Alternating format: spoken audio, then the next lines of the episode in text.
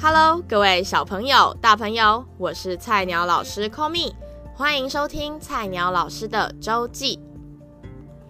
耶、又到礼拜五下午最可爱的时间，因为马上就要到周末了，大家这一周辛苦啦。那在这一周的节目开始之前呢，先跟大家科普一下，我发现很多人都是从 Anchor 这个网站收听我的节目。那我想跟大家说一下，哪里还可以找到我的节目。首先是 Apple Podcast，呃，就是在如果你有 Apple 手机，就是 iPhone 啊。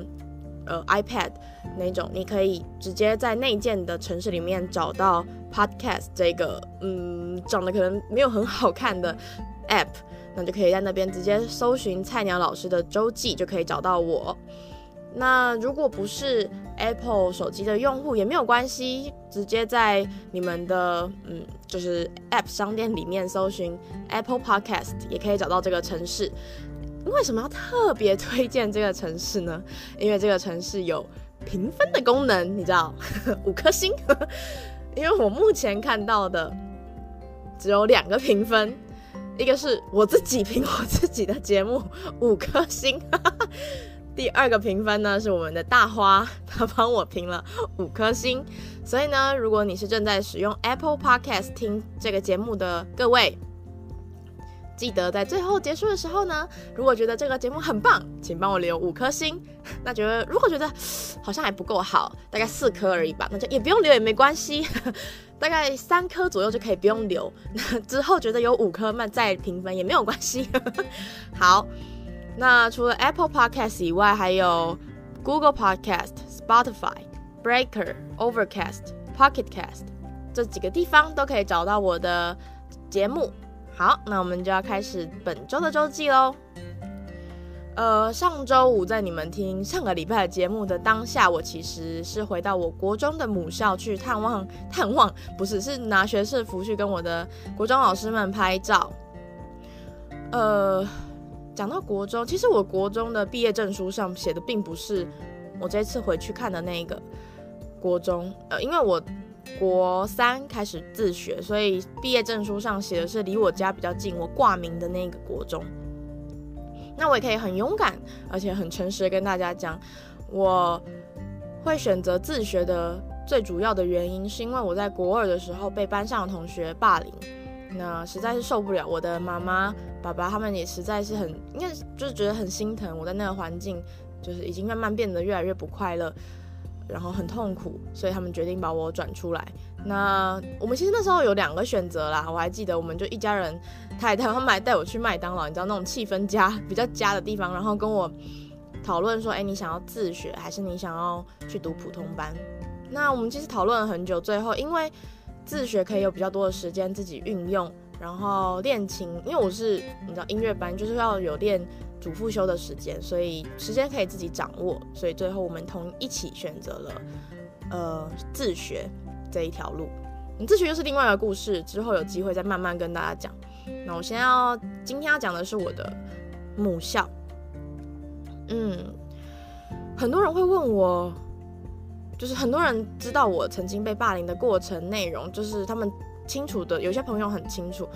所以当我说，哎、我礼拜五要回去的时候，他们其实第一个反应都是震惊，想说你为什么会想回去？那么一个痛苦，对你来说应该是很痛苦的地方吧？为什么你会想回去？好，首先我要讲一下那个契机，是三周实习的之前那个寒假，因为我们大四的师资生，呃，我们学校会要求我们要有一个三周实习，在大四下学期，算是一个很重大的事情，要真正的进入一个国小，然后。整三周全天的当就当班导师的那种感觉，入班，所以在寒假的时候，我们全部的人都很认真在备课啊、写教案啊，就疯狂的想说三周内容要教什么。我还记得我那时候备国语课，然后呢，我就在那边想说，哎、我的修辞呃这边要写什么好？我用红色荧光笔啊，那个生字我这啊，那我用红色笔圈。当我背完那一课的时候，整个课本花花绿绿的，然后我就这样，我就拍了一个照，然后发在现实动态上。然后我这样，我就突然拍照，我就想说，哎，奇怪，这个课本怎么似曾相识？我就想到我国中国文老师的课本，就是长那样，一模一样，就是一堆画技。所 以我在 IG 现实动态私人的啦，我就说啊，我终于知道为什么国中老师，呃，国中国文老师课本上都是满满画技，原因竟然是 记忆力不好。我说我啦，我说我，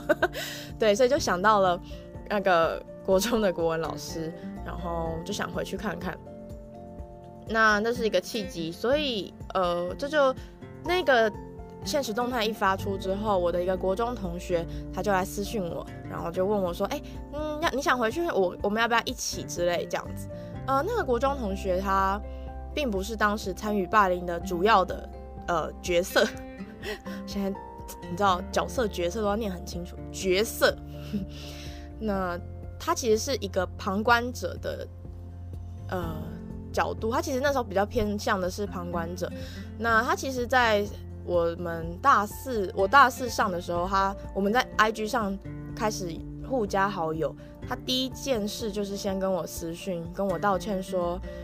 很抱歉当时他没有伸出援手，他，嗯，只是就是被，就是他没有主动的来帮帮助我，然后只是在旁边默默的看，他觉得很抱歉。其实当下我看到那个讯息，我非常感动，因为。这么多年过去了，从来没有任何一个人来跟我就是道歉，为那件事情道歉过，更何况他只是一个旁观者的角度。嗯，我其实很能理解他的心心情，因为假设我今天也是他的，假设我今天是他，我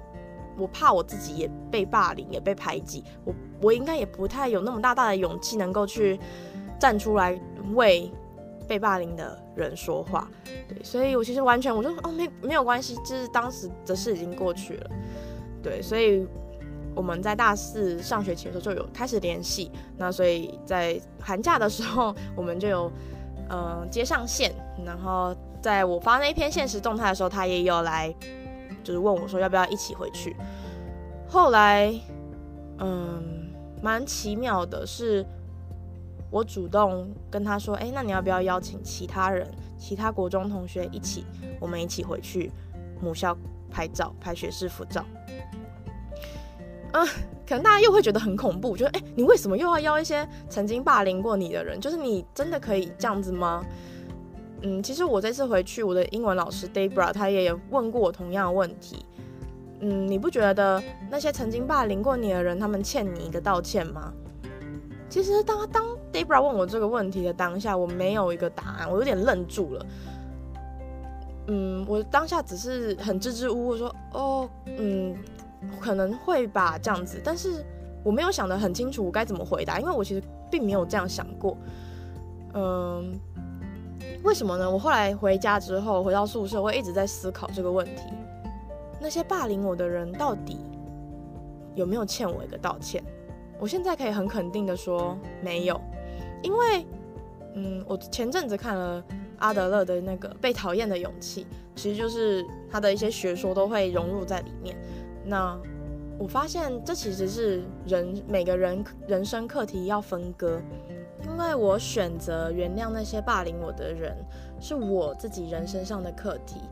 嗯，因为他们其实霸凌我这件事，造成了我个性上很大的转变。因为我本来其实就是一个蛮吵，然后在班上蛮活跃的人。我说国一的时候，但是因为后来大呃被霸凌过后，我发现我被霸凌的原因可能是因为别人开始嫉妒我，然后我太没有收我的收敛我的锋芒，所以别人就会转而开始嫉妒，然后进而霸凌。所以，我其实，在后来进入学校，也就是大学一年级的时候，那这期间，我一直一直不想让别人称赞我，或是一直，即使我表现得好，我也别人称赞我说啊，你很厉害什么什么，我也都说啊，没有啦，没有没有。像例如这次三周实习的时候，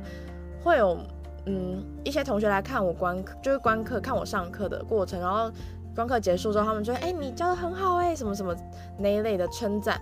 然后我都会潜意识，我下意识就说：“哦，没有啦，你也很棒啊，什么。”就是我会想要把那些称赞推开，因为我很清楚，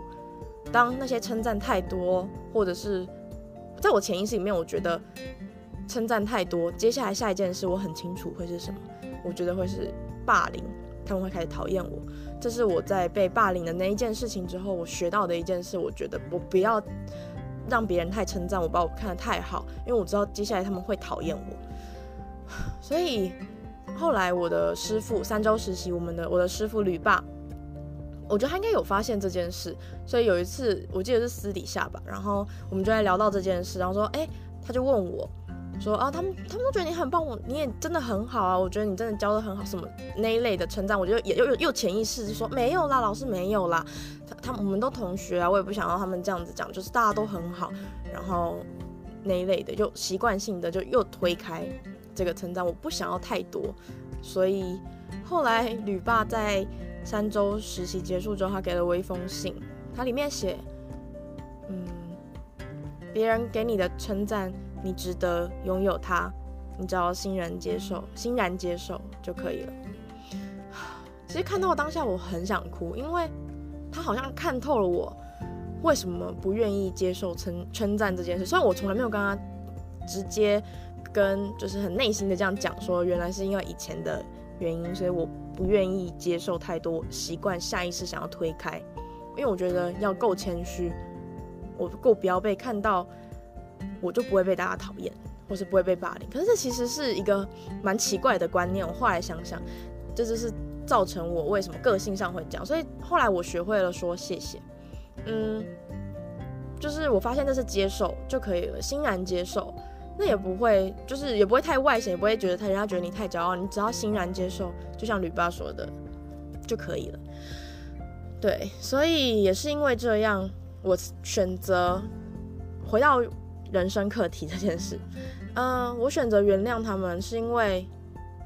那是我人生很重要的课题。因为我放下这件事，当我原谅的那一刹那，我释放了我自己。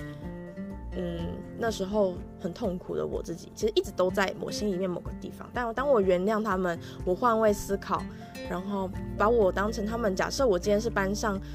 真的成绩没有那么好的同学，当班上有一个成绩很好，老师又很喜欢，然后。嗯，大大家觉得他就是公认那种好学生的时候，会不会嫉妒？会。所以我原选择原谅，我也不觉得他们欠我一个道歉，因为他们要对我的道歉，那是他们人生的课题。我非常相信，当自己因为一些言论、一些行为造成别人离开那个学校、离开那个环境，你看到他的痛苦。的时候，我相信霸凌别人的人心里也不好受。那他们来跟我道歉，这件事是他们的人生课题，不是我的。我并不需要把他们的道歉想成是我要等他们的那种感觉，因为那是他们的事情。所以当我搞清楚这件事之后，我反而变得很坦然，我也很开心，就是整个觉得 就是没有必要为了别人的过错而一直惩罚自己。对，所以这是我学到的事情。那讲到我的老师啊、我国中老师他很可爱，呃，有我这次回去看到的是我的班导，呃，学科班导跟国文老师、数学老师、英文老师，我真的觉得老师们很伟大。我觉得最感动的是，因为我其实是跟英文老师 Debra 联络的，因为你知道，呃，数学老师跟国文老师没有那么善于用。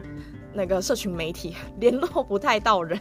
所以我就在 FB 上面跟英文老师都一直有在互动，所以我就有私下问他说：“哦，那我方不方便回去看看？”那当然一开始是要跟我那些国中的同学回去，可是因为你知道我们后来很难调时间，又大家都要考试，期中爆炸，然后期末又快到了。然后时间一直瞧不拢，无法有一个大家全部一起出现的时间。那我学我们的学士服又将近到了快要还给学校的那个届那个期限，所以我就后来才决定就各自分开回去找老师。那我就自己回去，然后我就跟 Debra 约了时间。那只有他知道说我要回去，那因为他其实现在是教务处的一个组长吧，所以就是蛮忙。因为当天又是会考成绩放榜，他其实才刚忙完没多久，就是那个还没有收尾完成，所以他看到我，他就有点，他有点吓到，说有点那么快，所以我就说啊，那还是我先去找 Yes Sir 跟林老师，Yes Sir 就是我国国文老师，他姓释，是不是的那个释，所以是很特别的姓，然后就是老师，我们就因为释老师，释老师讲究很像 Yes Sir Yes Sir 是老师是老师的那种感觉。对，所以就是叫他 Yes Sir。那林老师他姓林，数学老师是一个男老师。然后因为我忘记他哦，他有一次好像是在国中一年级刚进来没多久，他说他就是你知道讲，他其实就是一个很 local 的人。然后说林老师嘞，然后我们就记得这句话，然后我们就叫他林老师，因为姓林嘛，就也蛮搭的。对，然后我就说那还是我先去看看林老师跟 Yes Sir，他们都在补校办公室，他们不知道我要来。所以 Deborah 说啊，好好好，带你我带你过去这样。然后一推开门，两个老师还是在同样的位置，跟国中的时候一模一样，那个模样也都没有变。我最感动的是，我一推开门进去，他们两个一转头看到我，愣了大概一两秒，他们就叫我的名字，然后 Call me，本名啦。然后呢，我就我就说，我 丁玲玲老师还说。马上回来发喜帖了，阿 B，他都叫我阿 B 啊。然后我觉得很感动，因为你会觉得老师不管多久时间，不管过了像今天八年，你在那个学校多久，其实只在那个学校两年而已，他们还是永远会记得你，记得你当时做过的事，记得你当时经历过什么，他们都放在心上，这是我觉得很感动的一点。然后反正就是开始哈拉，就是跟老师们。开始哈拉，然后我就有提到说，哦，他问我现在做做做什么啊，过得怎么样，毕业要干嘛，我就有提到说，哦，我有呃考上公费生，然后之后要分发要去某个地方。我一讲到那个地名，然后 Yes Sir 就捂就捂住嘴巴，一脸不可置信。他说，我小时候读那间国小，我就吓我我更不敢相信，因为就觉得缘分啊真的很难得。然后 Yes Sir 就说啊。当时没没白疼你啊，就是因为 Yes Sir 他其实是 他没有结婚也没有小孩，他把他所有的学生都当小孩一样在疼，所以我当时也是，就是他这样，真的很像妈妈的那种感觉。然后林老师就说啊，你到时候我告诉你哦，那里有一个那个臭豆腐很有名，那个老板是 Yes Sir 的青梅竹马。他就很八卦，然后我就说哦这样哦，然后林老师，然后 Yes Sir 就说哦对啦，你去那边那个老板可能会炸一，你就跟他说你是 Yes Sir 那个的女儿之类的，他去炸给你一大锅的臭豆腐，然后就哦好哦，其实觉得很可爱，觉得唉 跟他们聊天那整个感觉，那整个氛围，不管离开学校多久，还是没变，他们真的很为学生付出。我记得 Yes Sir 那时候印象最深刻，因为他是国文老师嘛。那他那开始国中开始教文言文什么的。然后我国中的时候，我都是坐在第一排，我都自己喜欢坐第一排中间位置，因为就是觉得这样跟老师可以互动啊什么，就很爱跟老师互动的一个人。然后就是 Yes Sir 有时候就觉得我后面，因为我看不到后面嘛，第一排，所以当后面一些人就在那边。可能骚动啊，或者是玩的时候，老 Yes Sir 就会用文言文来酸，就是有点说，哎，怎么这样之类的，就说我听得懂。他那天就跟我说，哎，只有你听得懂，然后给他一个那个会心一笑的眼神，这样子。对，所以就是很可爱，而且我还记得 Yes Sir，他就是他是一个很爱穿连身裙的老师，他是一个短发很俏丽，戴个眼镜，但他常常喜欢穿连身裙，而且是那种有的国文老师有古代中国韵味的那一种。你知道连身裙，然后我们他很怕热，夏天的时候我们学我们教室还会专属一台他的电风扇，然后一来，因为要我们教授爬四楼，他 一上来第一件事就是稍微撩开他的裙摆，然后到他电风扇那里开始吹凉，我永远记得那个画面，然后就好热，好好了好了，来来上课，然后再是林老师啊，林老师也是。啊，帮我非常多。其实国一的时候数学很不好，就是我还记得段考，我破天荒，真的是因为小学数学其实就是你知道观念，然后很基本的那一种，不太会有就是差到哪里去的状况。所以我到国中的时候，我还记得印象深刻，二元一次方程式，我考了，我印象中是四十四十三分还是几分吧。然后我就，然后我妈看到那成绩，她整个。她崩溃了，天哪！你怎么会考不及格？我其实自己拿到成绩，我也吓呆了。我说天哪，不及格哎，数学不及格，我吓死，四十几分，怎么回事？然后我妈就，我就是跟我跟我妈就开始要把我数学救起来。然后我其实也就我也很希望把我数学救起来啦。然后我记得，因为音乐班，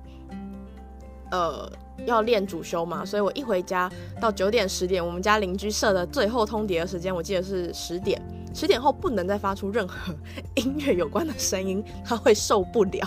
所以呢，到十点以前就是我练琴的时间。那练完琴之后就是读书的时间，我妈。呃，跟我爸，我们全家动员在帮我拯救我恐怖的数学成绩。我还记得我们在餐桌，就大餐桌，然后我妈会坐在我左手边，然后一题一题的这样帮我看我的数学错的在哪里。她其实不一定会算，可是她会陪我，就是把错的弄到会，然后可能呃帮我把嗯一些观念呢、啊，她可能她看得清楚的，她懂的观念，她就帮我厘清，然后或是在旁边陪我，就一个一个往下，然后等我。想到，其实我后来发现，其实我是能想的，只是懒得想，或者是呃，就你知道，就是觉得啊，一定不行啦那种感觉，就会自卑感吧，然后就会觉得一定没办法，就想逃避。但我妈就这样从十点，然后开始陪我们，我记得那时候都读到一点一点两点左右的那一种。我爸更可怜，我爸下班回来就是。他就等着接收我跟我妈算不出来的剩下的题目，就是我爸的工作。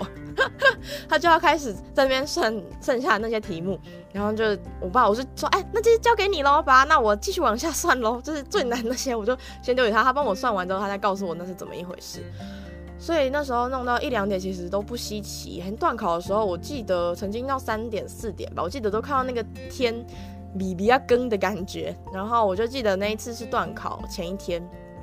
然后就是洗完就呃三四点弄完，然后去洗了个澡，五可能五点吧，然后去睡觉一个半小时，起来就去上学。我还记得我妈拿了两瓶蛮牛给我，说加油，要断考了，要有精神之类的。对，可是我觉得那是一段很充实的时间，就是嗯，把一件事情从 不及格。用到你在考试的时候，你都会写，嗯，是一件很有成就感的事情。好，那回到林老师，林老师就是等着接收那些我爸也解不出来的数学问题，就是隔天数学课的下课，我会去问林老师的那些问题。然后一开始我就会就是抱着那些数学问题去问他，然后在后来他都已经很清楚，那那我就会一直去找他问。然后下课的时候，他就会啊，阿比亚又有什么东西？来来来。然后我就会去一一题一题的，他会教我，非常有耐心的牺牲他下课可以休息的时间，然后陪我把那些题目搞懂。然后后来我记得有几次他实在有点忙，就是他可能下课跟别的老师有约或者什么的，他就一下课就看着我说：“阿比亚，今天先不要，明天再来。”那个我有事，然后我就哦哦哦，然后 就看到他已经看到我那个眼神是准备站起来问他问题了，对，所以。他真的是在数学上帮我很多，然后我永远记得他穿，他很爱穿短裤，不管冬天夏天，他就很爱穿短裤，然后那小腿毛又你知道很多，我就记得哦，因为为什么会记得这件事呢？是因为他每次上课一上课，他就会把脚翘在我桌子上的那个，你知道脚放那个横杆还好哦，直接翘在我桌面上这样啪踩上去，然后我就，然后他一踩，他说来上课。然后我就会说，哦，不要再踩我桌上，很脏哎，这样子。然后 他就也是没有要理他了，他也没有理我。然后就是踩完之后，然后就脚放下去继续讲课的时候，我就在那边狂拍我的桌面，因为就有脚印。然后我就看那个腿在我面前，我就哦的那种感觉。但是他就很亲民又很 local 的一个老师，又非常非常为学生付出啦，就是。也不也是看我，然后就是昨那一天遇到，就一直在那边，哎、跟他们聊天十分钟哦。他大概提到了五次，不夸张啊。什么时候啊？结婚？那你应该之后结婚就在那了啦。啊啊，之后回来应该下次回来就发喜帖的啦。吼吼，连 yes 都看不过去，在那边跟我讨论哦。你知道？你看林老师啊，那个才聊没多久，讲到几次结婚，很好笑。然后英文老师 Debra，他是一个嗯非常。真的是想要全心，就是帮学生。他现在教务处的组长，他那一天我去找他，他下一个跟他聊天的人是一个餐饮跟餐饮科系，就是那个你知道餐饮学校有关，知道那些学校的人，因为他要帮一个他们现在国中的我的学弟妹，有一个学弟他呃很会很对餐饮很有兴趣，那 Debra 为了要帮他，就去约了那些。很懂餐饮科系啊，餐饮学校的那些人来跟他聊一下，他让他熟悉一下那些学科的分数啊，跟需要一些什么样条件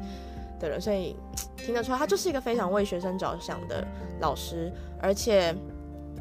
嗯，当天他也跟我聊了很多，就是回忆了很多当时的事情，他也非常，就是老师其实都很了解当时发生了一些什么事，所以他才会。问我说：“哎，那跟以前同学有联络吗？”然后，所以他才问我那一题，觉得那些人欠不欠我一个道歉，或者是他也给我了一个忠告，是以后出出社会之后记得多问，然后多做事。这是一个他跟我说是一个他觉得，嗯，新人在职场上首先应该要会的事情，他会觉得非常的重要。然后。推荐吗？就是分享给我这个观念，所以我刚刚也聊了很多，也很感谢这些国中的老师，因为有他们，当时在我最痛苦，每天进学校，我不知道今天会面对的是，又是不是我的桌子会被翻倒，书会不会全部被洒在地上？因为我们那时候你知道，音乐班早自习都是练琴时间，然后我们家住比较远，所以我会比较晚到，那我们几乎每天在。早自习的时候，看到我的桌桌子都是啪，就是整个书是散在地上，然后书桌是倒的，然后我就会自己默默把课本捡起来放回去书柜，然后或者是在会不会今天中午我睡觉前我的外套又会被淋果汁，会不会今天又发生什么事情？那些恐惧感排山倒海的同时，嗯，推动我走进学校的动力是那些老师。嗯，因为我其实从来没有跟任何老师讲说那些同学对我做的事情，但我相信老师们应该都看在眼里。像我现在自己开始当老师之后，我也知道老师其实有时候雷达很灵敏，并不需要你讲太多，他从旁边观察也能略知一二吧。所以我还印象深刻，那时候 Yes Sir 或者是我们音乐班的那算是组长或什么，他们都有。私底下找我去说，Komi 有什么事情的话，你可以跟老师讲。对，所以非常非常感谢那些老师，当时给我心理上非常大的一个支柱，爱你们哦。嗯，讲到霸凌这件事情，其实自己想法很多，所以不知不觉就讲了这么久。那其实我要更感谢现在的大学同学们，因为有他们这股稳定又令人安心的力量。是非常重要的，也可能是因为我之前遭遭受过霸凌，所以在我考公费生的期间，我会自己上网去查一些资料关于霸凌，因为我自己的自传上有写到啦，所以我想说评审老师应该会想问，所以我就赶快先去查一下，说，哎，到底应该要怎么帮助当时正在就是正在遭受到霸凌的孩子。嗯，我看到一篇文章里面写，很重要是要提供他一个稳定。且令人安心的力量。当时那些老师是我身边稳定且令人安心的力量，才支持我继续在那个学校每天上学。那现在看来，我的大学同学们是另一个稳定且令人安心的力量，推动我能够嗯往回去找我之前的国中同学，跟他们联系。因为我知道，假设我碰壁了，假设我可能没有得到那么多。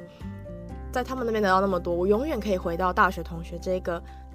令人安心的地方。对，所以很感谢他们这四年来，嗯的嗯陪伴，然后我们算是一个非常融洽的一个大家庭吧。所以我觉得很开心在，啊，好想哭，很开心在重回到学校这四年，有你们。让我不会再对同学这个词抱有恐惧感，都是因为你们，对，所以谢谢你们啊！好，哦，把自己情绪化的一面全部都显露在这里。好，再来换礼拜六的教检。呃，礼拜六六月六号是教师检定，应该是中教、小教、幼教、特教，我应该。嗯，忘了，还有可能还有其他，可是因为我没有那么研究，反正就是那几个。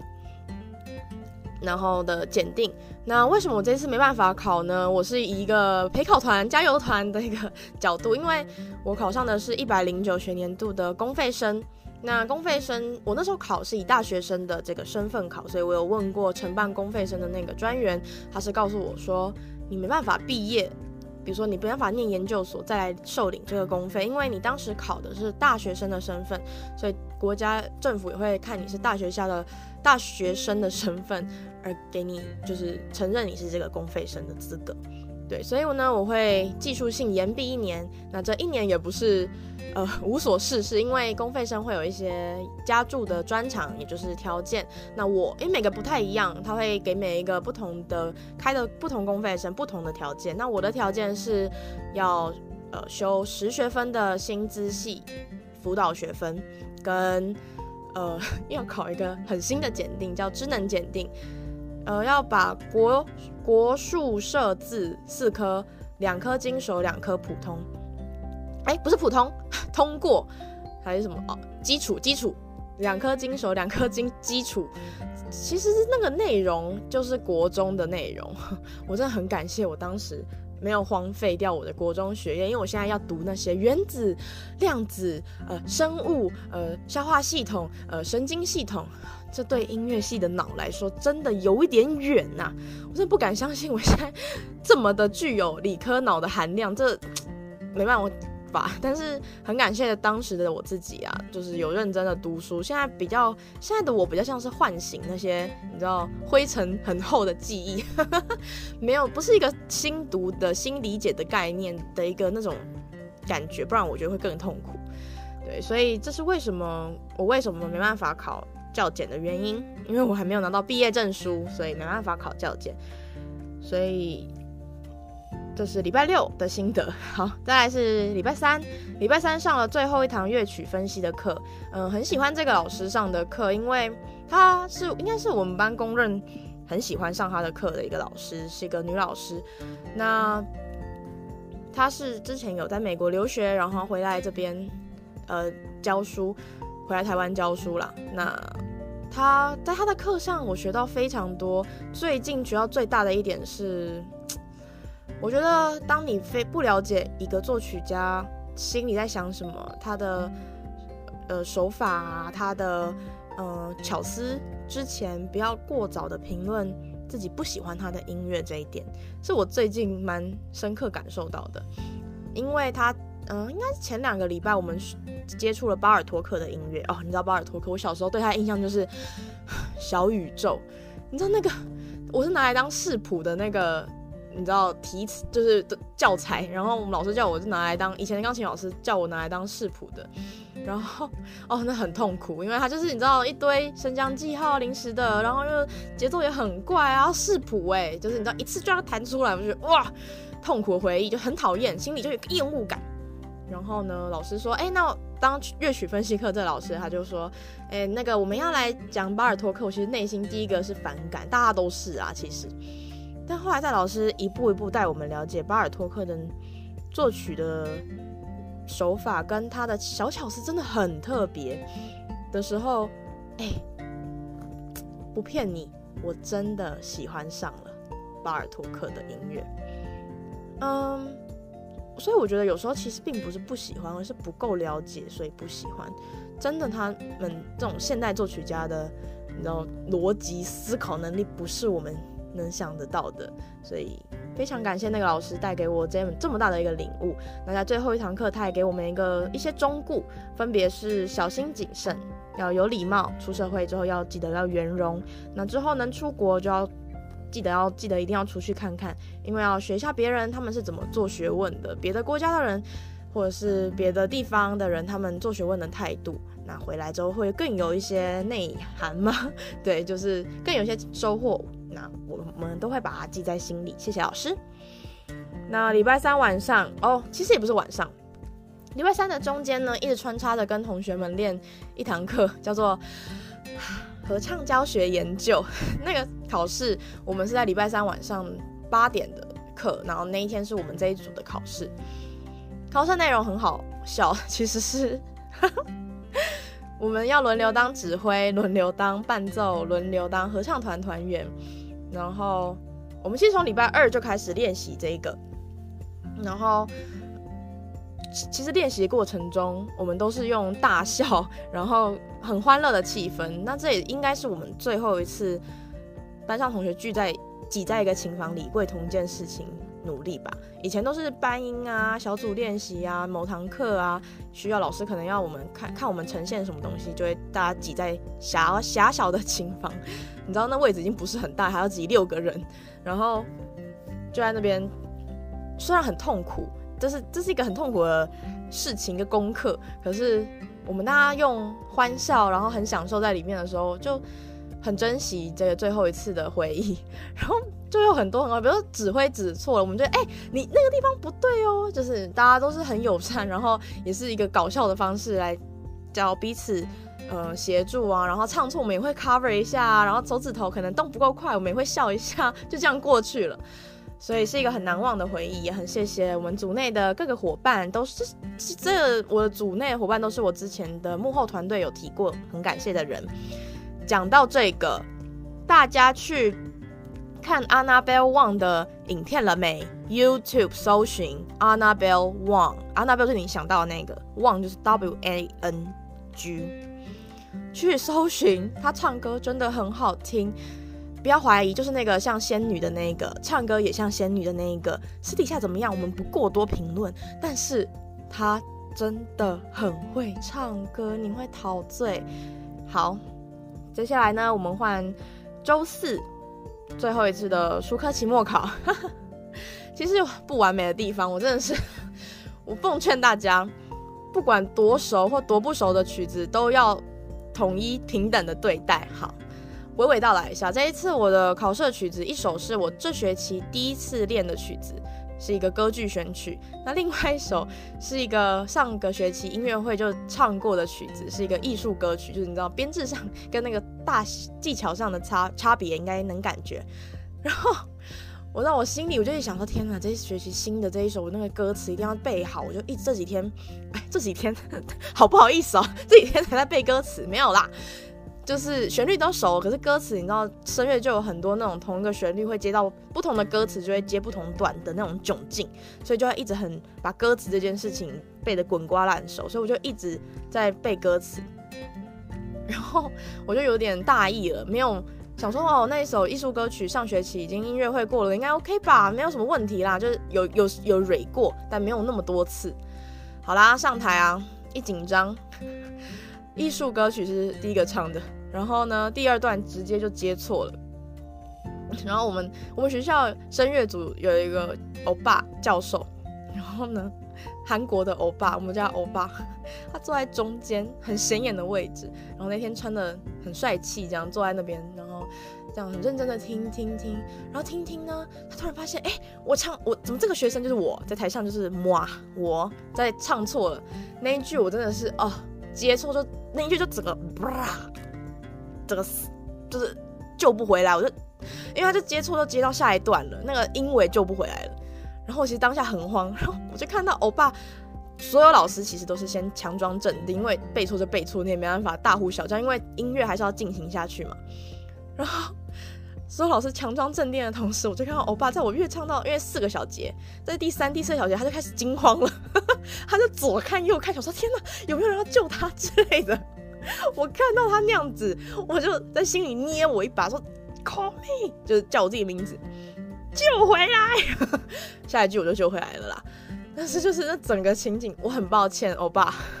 害你那么惊慌。他真的当场是左看右看这样，他有点吓到。因为他其实一直以来听我们唱歌，即使是他不熟，他其实不懂中文，所以连那种中文艺术歌曲他都很投入。熊四也会，他也很投入这样子。我还记得我之前大三唱，他就是很投入这样跟着音乐律动，然后听。我真的第一次看他那么惊慌，我真的很抱歉，是我的问题啦，就是我实在太大意了。所以我这次也学到，不管对任何曲子都不要太大意，即使你再熟。好。所以有这个不完美，但是我觉得我自己很清楚问题点在哪。这是我觉得这这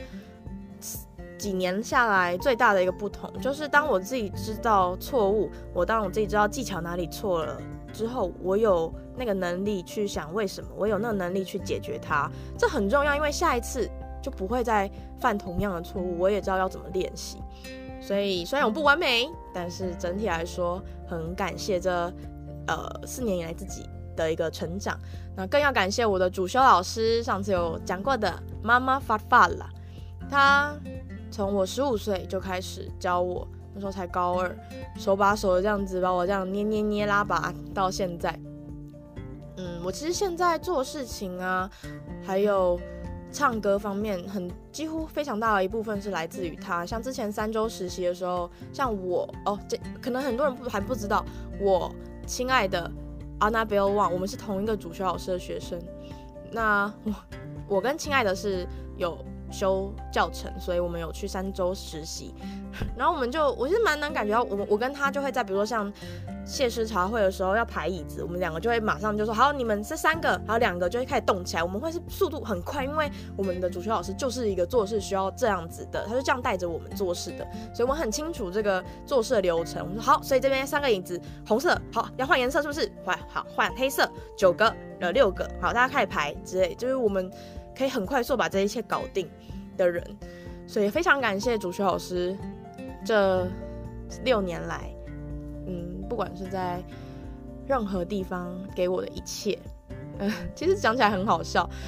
在每次比赛啊、考试、表演的时候，他只要来，我就一定要盯着他，因为他会给我一些很可爱的暗示，比如说这边放松，下巴放松，啊，那气沉下去，啊，就他们他用动作来 cue 我们。然后呢，我印象深刻在大三吧，有一次我们去台大表演，然后呢，我就很开心他在，结果他竟然从头到尾就我在台上，他是笑眯眯这样看着我，然后就是以一种很 proud 的感觉这样看着我，然后我心里，我心里就很惊慌，我说天哪，你怎么没有 cue 我？然后在下一次主修课的时候，我就跟他讲说，没有啊，你没有 cue 我，你来干嘛？你知道吗？然后他就回我说：“你还没断奶啊？” 就是他其实是以一种很放心，然后已经要准备看我们表演那种感觉要来看，就是他觉得他可以不用 Q 了那个场合，结果没想到我还自然在那说：“哎、欸，你没有，我很需要看你 Q 啊。”像音乐会，他只要他其实不用太干嘛，我只要看着他的脸，然后看他的眼睛，他只要一笑，或者是是给我一个大拇指，或者是给我告诉我说这边现在要干嘛喽，就会让我觉得很安心。呃，虽然到现在已经大四了，还是需要他。像我真的是那天期末考，已经最后一次期末考了，我整个人的方向是对着他，他其实是有点偏偏门口的位置，不是正中间。然后我其实整个脸都对着他在唱，因为我很需要他的一些给我心灵上的支持吧。就是他，因为他有跟我们讲过，说他知道在台上的那个感觉，他自己也是在台上唱过的，他很清楚那个感觉。所以呢，他就是一定会负责给我们一个很稳定的那个力量，然后让我们继续在台上把它唱完。对，所以非常非常谢谢老师，也很爱你，谢谢你这六年以来对我无微不至的照顾，也每每一次你跟我讲的话，然后你教我，无论是因为一些我不够细心的事情生气。或者是我做得好的，你给我的鼓励，我都会记在心里。好，再来是礼拜四哦，就这样哎，结束了。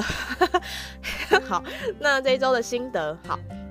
是谨慎而享受。谨慎是我在嗯练习主修上面我学到的，不管对于任何事情，其实都要抱有一个谨慎的态度。那享受是我在。所有这个礼拜的过程中，我学到，不论是多痛苦的练习，不论是多讨厌的功课，不论是任何我讨厌的学校，或者是我讨厌的过程，都要找到享受的那一个点。只要你去抓住那，即便是一点点也好，一丝一毫的享受。都会使这整个过程变得更加的美好，你会觉得时间过得更快，然后整个心态嘛跟状态你会更开心。对，这就是我这一周跟大家分享的心得。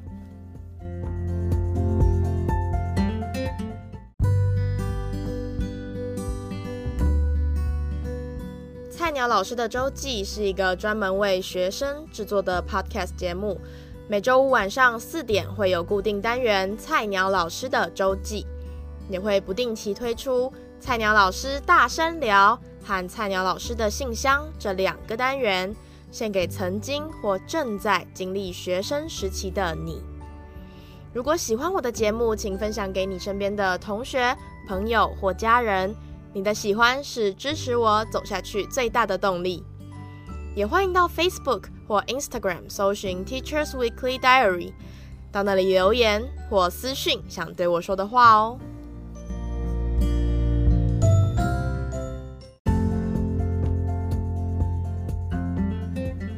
好，那刚刚我以学生的身份分享完我这一周的心得，那接下来我想跟大家稍微提到一下我在当菜鸟老师的时候，这一周的教学的心得。那双胞胎这一周给我超级大的震撼，他们长大好多。嗯，在前一阵子我们在呃比较注重的是他们在情绪的呃认识这方面，因为其实他们小朋友嘛，我们大人其实就已经不并不一定很能控制自己的情绪了，可更何况小朋友，他们还在认识情绪这件事情。那因为兄弟姐妹之间难免会有一些可能争吵啊，或者是打架啊，或者是那种小情况，他们已经算是不会，他们其实非常有爱，但难免为了一些小事情的时候会有这种状况。那我们我之前是做了一个像红绿灯一样的标，就是圆圈，有红、黄、绿三种颜色。那我会跟他们说，黄色跟绿色都是可以被接受的。绿色就是最开心、情绪最好，然后心情也很好的时候，我们是绿色。那黄色可能就会是有一点点伤心、生气的那种情绪，都是黄色。那这两这两个颜色都能被接受，因为我就跟他们说，你都可以大笑，你都可以呃很非常开心的过生活这个情绪。所以怎么为什么不能大哭？那为什么不能生气呢？所以这两个情绪其实是可以被接受的，也就是在黄色的这个情绪。那红色呢是不被接受的，那是因为行为，只有行为才不能被接受。比如说打架，或者是骂，就是骂出口，这个行为是不能被接受，因为会伤害到其他人。我们要确保每一个人都不会被伤害到，不都是安全的。所以红色这件事，这个颜色是不被接受的。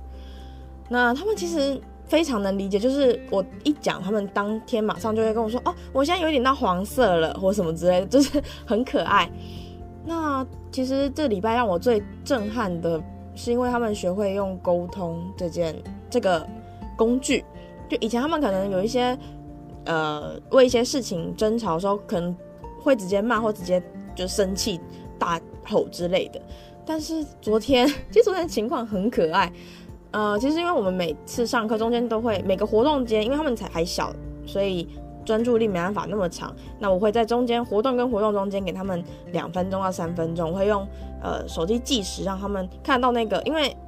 那个计时器是会动，就是它会有一个橘色的圆圈，然后时间越少，那个圆那个橘色部分会越短，所以就让他们有一个视觉上的概念，知道说哦，时间剩多少。那那个三分钟第一次的休息时间，Sunny 就哦，他们一个是 Sandy，一个是 Sunny。那 Sunny 就想要呃拼一个，我不知道你们有没有玩过诶，企鹅冰块吗？就是要敲敲敲那个，他就想要呃玩那个。但我在我看在我眼里就我就其实知道说啊，那个时间一定不够，你应该拼完就没时间了。但我说没关系，我就也不干预他们要做什么，我就让他拼。那 Sunny 开就兴致勃勃在拼那个，然后 Sandy 后来发现他在拼之后也想加入，然后呢，我们就我就他们就一一一来一往在拼，然后到最后一块的时候呢，他们就开始有点在想说，嗯，我也想拼最后一个，我也想拼的，他们两个就开始有点小小要吵起来了，没有要吵起来了，就是小小不开心，然后他们很快想到解决方法，他说那不然剪刀石头布，我说哎呦不错，我心里就在旁边偷看，然后想说哎呦不错哦，因为他们其实在解决的过程。我通常不会干预，即使是他们之前有可能吵架打架，我都不会太快的，就是直接就说不行这样子或什么之类的。我就等他们都结那一切结束之后，等他们跳脱那个当下愤怒或是生气或者是难过的情绪之后，我才会比如隔一天或者是晚一点才会再跟他们讨论说刚刚那件事对吗？那不对在哪里？所以像昨天他们一开始为了最后一个冰块那个谁要放的时候，我其实也没有要干预他们，我只是很 很默默在旁边写联络簿，然后看他们在那个就是怎么解决这件事。然后其实很好，他们就开始剪刀石头布。然后呢，Sunny 输了，Sandy 赢了，然后 Sunny 就非常快速的把那个 Sunny 哦就把那个冰块按下去。然后 Sandy 其实有点错，他说：“哎啊，我不是赢了吗？”然后结果 Sunny 就说：“啊，没有，是输的可以放。”然后 Sandy 当然你知道就很傻眼呐、啊，然后就嗯，那个他可是 Sandy 非常棒的一点是，要是以前我相信他可能会直接生气就大吼，或者是直接可能就推一下或者之类的，没有。他说：“嗯，可是你你你刚才没有说是赢的先还输的先，他用沟通的，然后我在旁边我就吓到，我说我就旁边在旁边煽风点火，不是就是旁边引导，不是煽风点火，旁边引导说啊很好，对，你没有沟通的耶，很好哦。然后他们就继续看，他们就瞄了我一眼，发现哎对耶，要用沟通，然后就两个就继续，然后桑尼就说啊，可是就是怎样怎样啊，然后最后很可爱，他们其实都非常有爱。”桑尼就把那颗最后一颗抠出来，然后就说：“好啦，那现在赢的先，再剪刀石头布。哎，桑尼又赢了，哎，那就再剪刀石头布，直到 Sandy 赢的那一刻，然后让 Sandy 把最后一颗冰块按下去。哦，那整个过程真的非常的可爱。然后重点是他们整个成长了，变成运用沟通这件事情，而不是到红色那个我们不会乐见的状况。”对，所以我觉得哇，真的很感动哎，看他们这样子有所成长，然后学会一个新的有效率的呃沟通的这个管道，我觉得是一个很有成就感的事情。那在直笛妹妹，我们有大的突破，就是她会运用气息，就是其实用气这件事情跟声乐其实蛮像的，但是我。以前我其实一直没有很能体会到说，原来直笛要用气吹的那个声音是什么样的声音。直到大概前三三周前吧，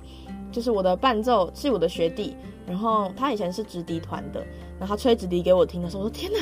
原来这样真的就是有气的声音诶，而且其实用气的方法跟我就是在声乐上其实是不谋而合的。然后我就觉得，哎呦，很很有如获至宝，就立马跟直笛的妹妹来呃。运用这件事情，然后其实因为她妹妹的那个直笛妹妹，我从小二开始教她，现在小四，我们的基础打得很好，她视谱非常快，然后她的指法跟头脑看到音那个连接也很快，然后技巧上面没有什么问题了，然后高音啊什么我们也也都慢慢一直在解决那些小问题，所以我们我觉得帮他赶快开找到了气的这个这件事的时候，我就带他一起做，哎、他真的很灵巧哎，我第一次讲就三周前我就第一次讲，他就马上意会到，就做出来了。我说我推推椅子，然后踩往下脚往下踩，然后他就有那个气的声音，我就哇，很厉害，我其实蛮震惊的。然后但是上一周我们上课的时候，可能是因为因为第一次学啦，就是对于气他第一次摸索，所以在回家练习的时候可能运用没有那么好，所以上一周我们就再次重建这件事情，但我也没有一直很。push 他给他太大压力，我就只是提醒他说要记得哦，要用气要推哦什么之类的。所以上一周我们就慢慢还在建立这件事。这一周他在吹给我听的第一次就已经有那个气息的声音，我真的哇，我就大力的称赞他，我说哇天哪，你这周练习很好哦，就是气息什么我都听得到那个气的声音。他其实真的反应很快，然后从小二这样一直带他这样到。他是小二那时候很可爱，因为小二其实学校还没有教直笛，是他自己很喜欢看哥哥吹，他很喜欢，才想要私下找老师上直笛课。对，所以他其实很有热情。然后现在他也是直笛团的呃学生，就是他在学校参加直笛团啦。所以就是一路这样看他上来，然后带他从视谱啊、指法什么，我们一步一步建立的过程，就觉得哇。今天到这样，他的那个音色啊，整体曲子这样上来，我就觉得哇，天呐，真的进步好多，很替他感到开心。好，那接下来第三，诶，第二段，默默已经觉得有三段。第二段呢，我要来推荐一本呃很喜欢的书，叫做《姐妹》。嗯、大家知道最近在美国发生的暴动吗？弗洛伊德事件，不是心理学那个弗洛伊德。是一个黑人在街上，然后呃，被简单来说就是被警察以单膝压制的方式，然后窒息死亡。呃，如果你们想要知道，我不赘述事件内容，因为我今天主要是推荐书。你们想要知道更细的话，我是透过敏迪选读跟百灵国 News 的 Podcast，然后敏迪选读它也有 App，你们可以去下载，然后看它的文章，它解释的非常详细，数据什么的它也都有写出来。那如果想要看影片那一类的话，可以看范琪斐的那个 Line Today。就是在你的 Line App 里面，就会找国际的那一栏里面，就会看得到他的一些嗯、非常详细的介绍，而且我觉得他讲的那个讲得很好，嗯，所以我现在要推荐的这本书是《姐妹》，它其实是一本外国翻译小说，年代嗯是在有黑奴制的那个美国的年代，我是大一大二的时候看。大概那时候看这一本书，我就非常喜欢哦。它后来有翻拍成电影，大家如果嗯比较想看电影的话，也可以去看电影。但我会推荐小说的原因，是因为嗯，好的电影通常小说会更好，因为小说会有更多细节，会有更多内容。所以我还是推荐大家看完好看的电影之后，可以去找找看它的原著小说。那我非常印象深刻的是，在原著小说里面有一段。他是以黑人女佣的身份在讲这一句话，嗯，他说：“我这一辈子都在照顾白人的小孩，喂他们喝奶，帮他们换衣服，看他们成长，在旁边照顾，把一个小孩这样白人小孩拉把，别人的白人小孩拉把长大，而我自己的儿子却在农场打工的过程去世了。”看到这句话，当下我非常震撼，因为毕竟我们不是身处那个文化，嗯，也不是很懂那个整个心态啊，或者是整个想法，所以我看到这一句话的时候，我其实觉得天哪，是没错哎，你在为了另外一个，嗯，人种一个种种族的孩的孩子，在努力的帮他帮助他们成长过程，而自己的儿子却是因为种族歧视的关系。在农场里面被人虐待致死。好，那那过程我不爆雷，就你们可以自己去看一下那本书。我推荐给我妹，她也很喜欢，所以我相信我妹现在高二，所以我相信应该你们就是喜欢看书啊，喜欢看小说的人，应该也会喜欢那本书。我觉得它让我换位思考，从一个黑人女佣的角度来去看这整个美国的文化、种族歧视的一些可能是问题，可能是矛盾点。那我觉得给我的收获非常大。那如果你是小学生，可能还没有办法阅读那么大字文字量的书的话，我推荐你。我在国小时候看的是汤姆叔叔的小屋，呃，这是一个世界名著啦，所以应该很多图书馆都会有。那它的篇幅比较短，它是在叙述美国，也是美国黑奴汤姆叔叔，呃，在被人买卖、被人呃虐待，最后。呃，跟一些白人上面矛盾的情感连接，跟自己的孩子，同样身为黑人，他的一些无奈点，我觉得这两本书是我今天想推荐给你们的，也是呼应了最近在美国发生的一些事情，所以我有点有一些感触，然后想到了我以前读到的这两本书，那推荐给你们。如果你们喜欢。读完之后很喜欢，或是你之前有读过这两本书，也欢迎到 Facebook 或 Instagram 跟我呃讲一下你们的心得，那我也会很期待收到你们的回复哦。最后结束了，真的好久，唉，感谢听到这边的你们，因为今天这个是我第一次正式的周记，那我我刚才自己也吓到，想说，哎，怎么看一下时间，怎么已经一个小时过去了？所以特别特别感谢愿意听到这里的你们。那不论你们觉得这个长度或是内容如何，都欢迎到我的 IG 或是 FB，还有还记不记不记得我开头 提醒的 Apple Podcast 下面的留言处跟我分享你的建议或是想法。那如果有想跟我分享你们这一周遇到哪些事情，也可以寄 email 到菜鸟老师的信箱。那 email 账号我已经放在下面的资讯栏喽。我是菜鸟老师 Komi，下周五见，拜拜。